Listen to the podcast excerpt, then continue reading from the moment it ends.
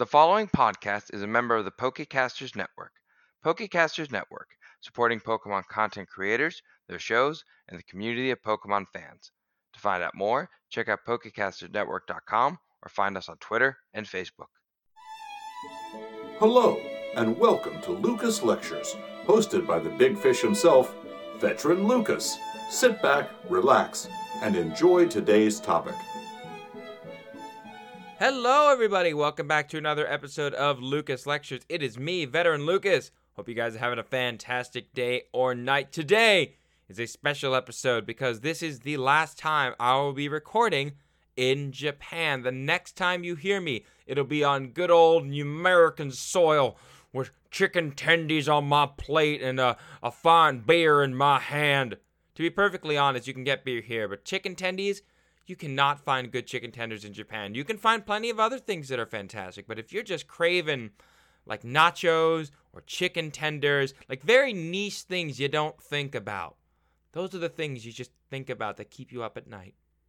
Anywho, on today's episode, we are going to be going back to a topic. We talked about some of the Pokemon in Sinnoh that went extinct. When that first Legends trailer dropped, people pointed out the obvious of, wait a minute, why aren't these in Sinnoh anymore? And we talked about Braviary, Hisui Growlithe, Kleavor. We talked about some of these ones that we knew about, but now we have new ones to talk about. So think of this kind of like a part two to the Great Sinnoh Extinction episode. We are going to quickly go over what an extinction is, some of the famous extinctions that have happened, ways that animals go extinct, and then after that, we'll go through the much larger list of Pokemon that have gone extinct in Sinnoh and where they might have gone or how they might have disappeared. So let's go ahead and just get right through it. Again, if you've already listened to our Great Sinnoh Extinction episode, you will probably have heard this before, but it's never wrong to review. If you didn't listen to that first episode, you can go ahead and uh, click off this and find it. But if you just want to kind of stay where you are because you're driving and you're just kind of feeling the groove, we'll just go over a quick review now. So, what is the definition of an extinction? An extinction is the termination of any organism or group of kinds. It's a very small definition, but it is a natural process. When a species goes extinct, it when it's just can't produce anymore, all of its offsprings are gone, and there's just no way to get it back. 99% of all living organisms have gone extinct. This is a natural process. It's not just human made, it's just mostly human caused at this point in our history. But honestly, it's something you almost every organism has to go through at some point. Now, when you hear the phrase mass extinction, a mass extinction technically has a definition. Three fourths of life on the planet has to die out in a short amount of time. Short amount of time by geological standpoints, about 3 million years. That may not seem like a very short time to you, but in the history of geology and in life sciences, it's like a that. It's just a snap and it's gone. There have been multiple mass extinctions throughout human history, and many scientists believe we're going through one right now. Uh, to go through them in order from oldest to youngest, I'm going to butcher these names, so I am sorry we have the Ordovician extinction, which happened 445 million years ago. Uh, it's suspected to have been a fluctuation in sea levels due to continental drift. A whole bunch of ocean invertebrates passed away. This is thought to have been just so happened to kind of kill off the Cambrian explosion where you got all these hard-shelled critters scurrying around. It, it really did destroy a whole bunch of things like trilobites and other organisms. Uh, next up, we have the late Devonian extinction and that was 370 million years ago. a bunch of factors came together to kill off a whole bunch of marine invertebrates, and honestly, a bunch of ancient fish got taken out too. If you've ever seen Dunkleosteus, you know the top hat of Dracovish, that, that top part that actually looks good? Yeah, they all died off because of this extinction. We never found any fossils of them after this mass extinction took place. Next, we have the Permian Triassic extinction. 252 million years ago. This one is the scariest one. This one was called the Great Dying. Like you don't even get a fancy Latin name, it's just literally the Great Dying. 95% of all marine life and 70% of all terrestrial life was wiped out due to a massive shift in climate. The source is still debated upon today. Could it have been a meteorite? Could it have been a volcanic eruption? Could it have been just shifts that occur naturally throughout the Earth's history? It could have been all these factors. There's none of them. It's really debated, but what we do know is that a whole bunch of things died. The next one was the Jurassic Jurassic extinction. That was about 201 million years ago. Uh, this happened right when Pangea was splitting up. Uh, we don't really know what caused this. We know that it caused the die off of half the marine life in the ocean. And also, almost all the large amphibians got wiped out. So, when you think of like giant dog sized or horse sized amphibians that used to roam the earth, most of them passed away due to this extinction event. The most famous mass extinction event is the Cretaceous Paleogene extinction 65 million years ago. You know how this one goes. Uh, this is where the dinosaurs, pterosaurs, uh, a bunch of early mammals, almost all these organisms got wiped out because of a meteorite crashing into the Earth. Uh, again, that's what the signs point to. Uh, some people debate it, but to be honest, that's our best hypothesis, our best scientific theory. That meteorite that hit the Yucatan is what killed them all off. Uh, but again, that's where our ancestors survived and were able to grow to what we are today to experience the Holocene extinction. That's the one we're living through now. The Holocene extinction is what we're calling this mass extinction because over the last 10,000 years, humans have caused so many changes to our environment and the planet that we're seeing hundreds of species go extinct just in the time that we've learned how to turn coal into fuel. It's really scary. Now, the ways animals go extinct can vary, just like when you're identifying how an animal gets to a location or how it eats, each organism is different, but they can be boiled down into about three or four different categories.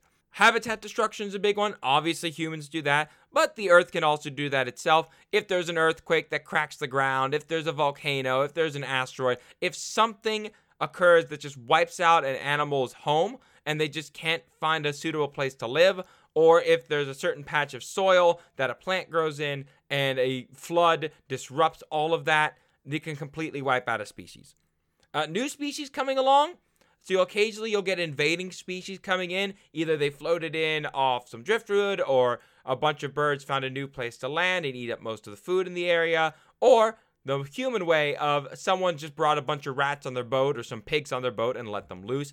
That can also cause massive destruction to an ecosystem because now you have a bunch of animals who have no competitors, you have nothing that is hunting them, and this leads to all kinds of animals going extinct, specifically on islands. It's really tragic. Uh, the next one climate change.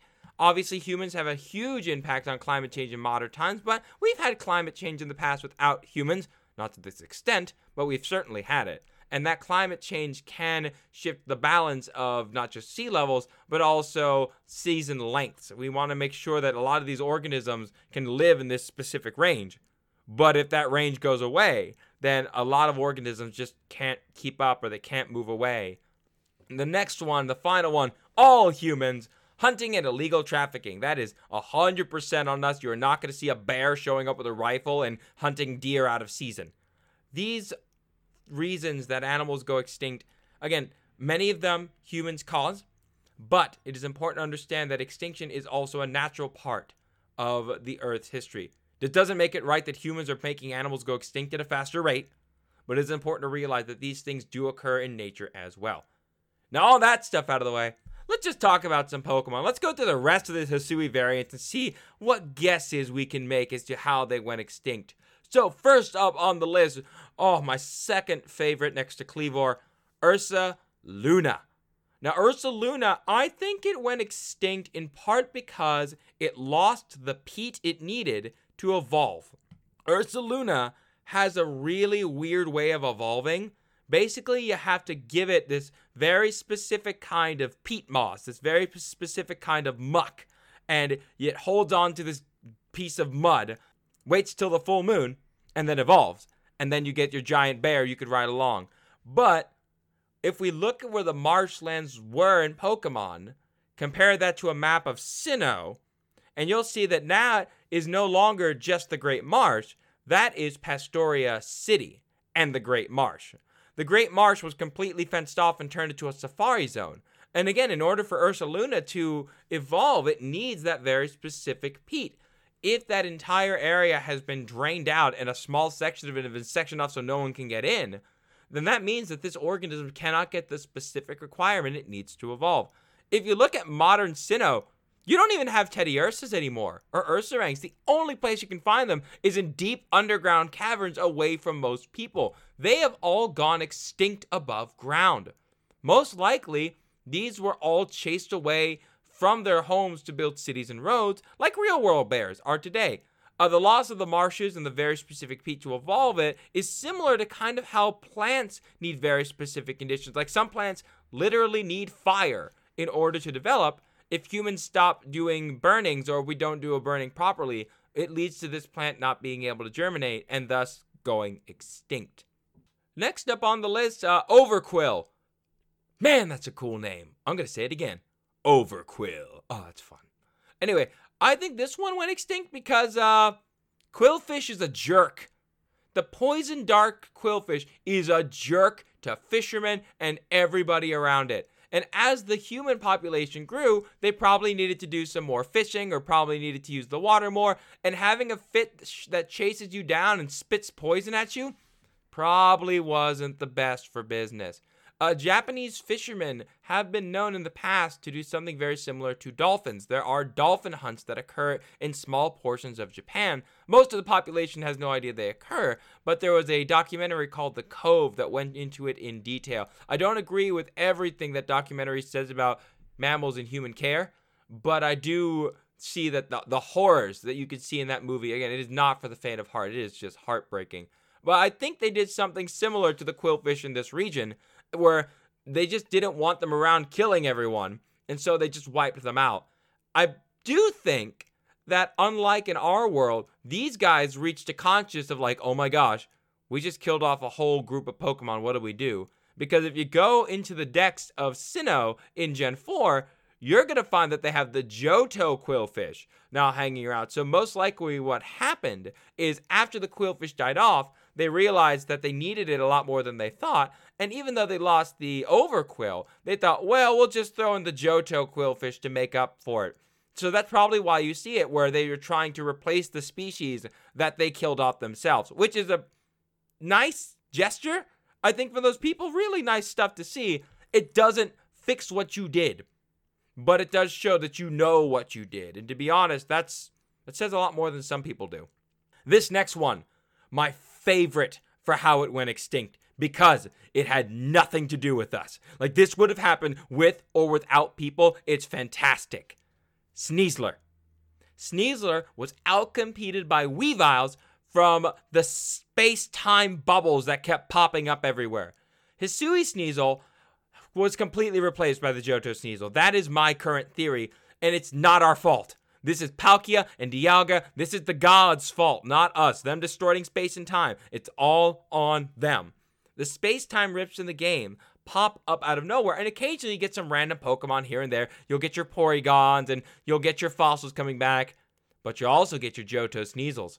What if they didn't stay in the bubble? What if they got out?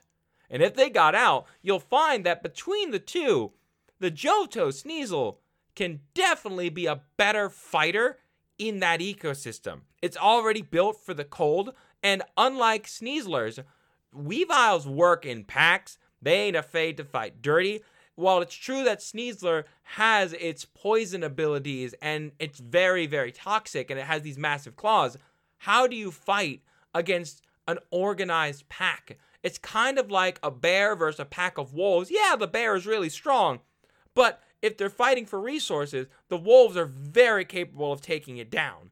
These organisms are just so much better at surviving in the cold climates of Sinnoh than the uh, Sneasler is. So no wonder these guys went extinct. They even used the same item to evolve. So that's why I think that Sneasler is gone, just because the gods deemed it so.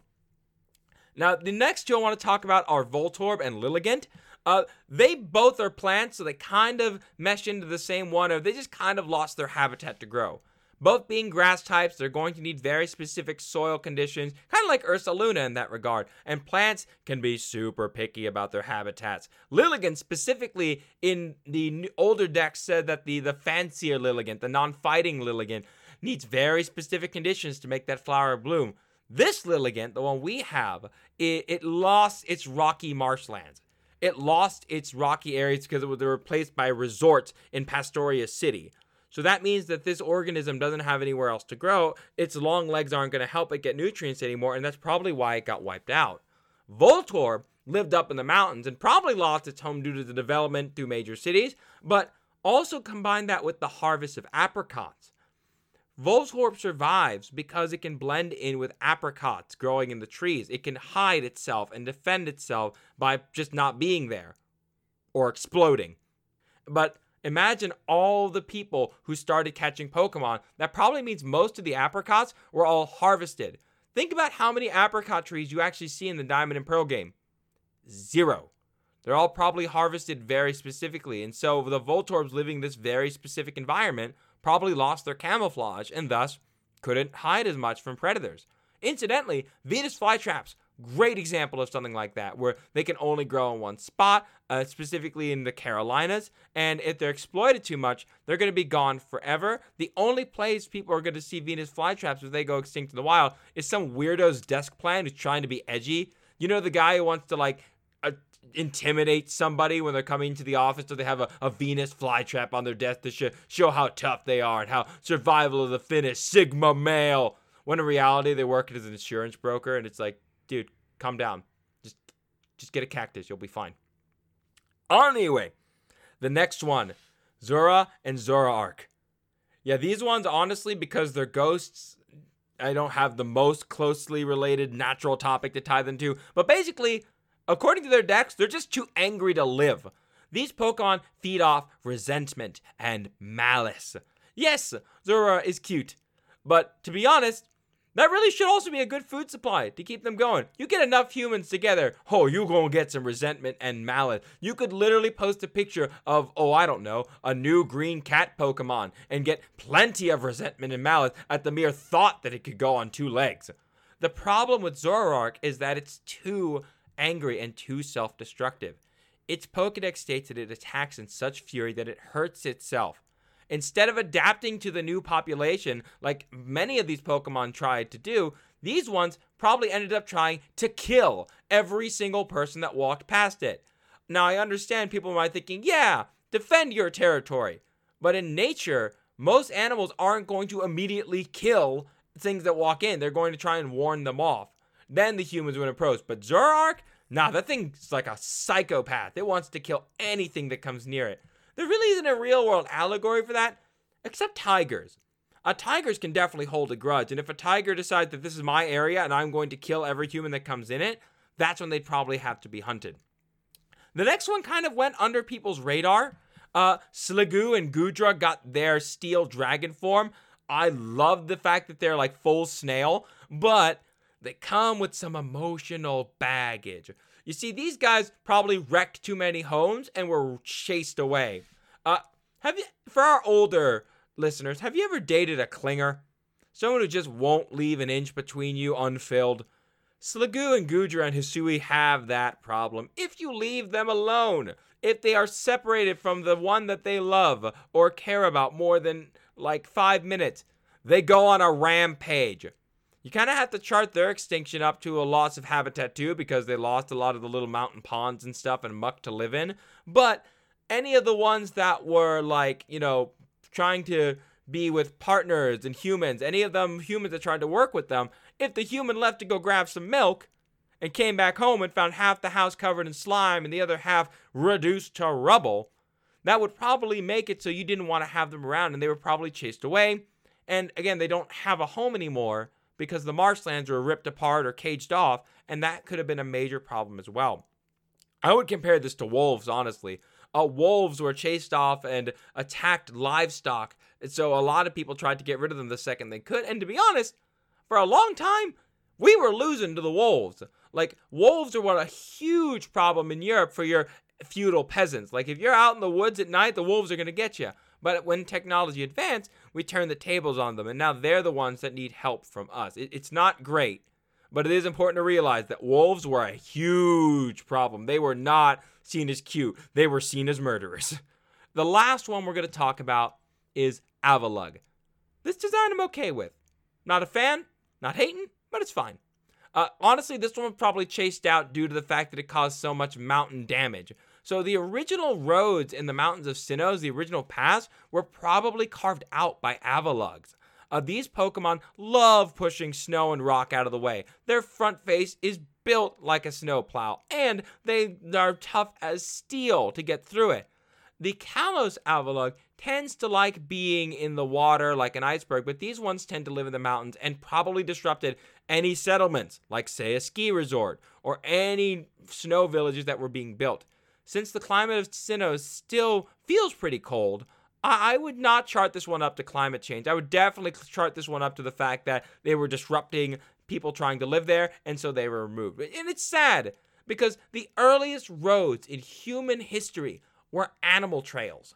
If you had to choose between building a shelter, though, and letting the ice monsters wreck it every five minutes, to be honest, from those struggling humans' perspective, you probably choose your home. And that's something that's so untalked about, like, you know, not discussed when we talk about an animal being endangered or extinct. We forget that while we on our first world bubble think, like, oh my gosh, how dare they hunt them down? How dare they hurt these animals?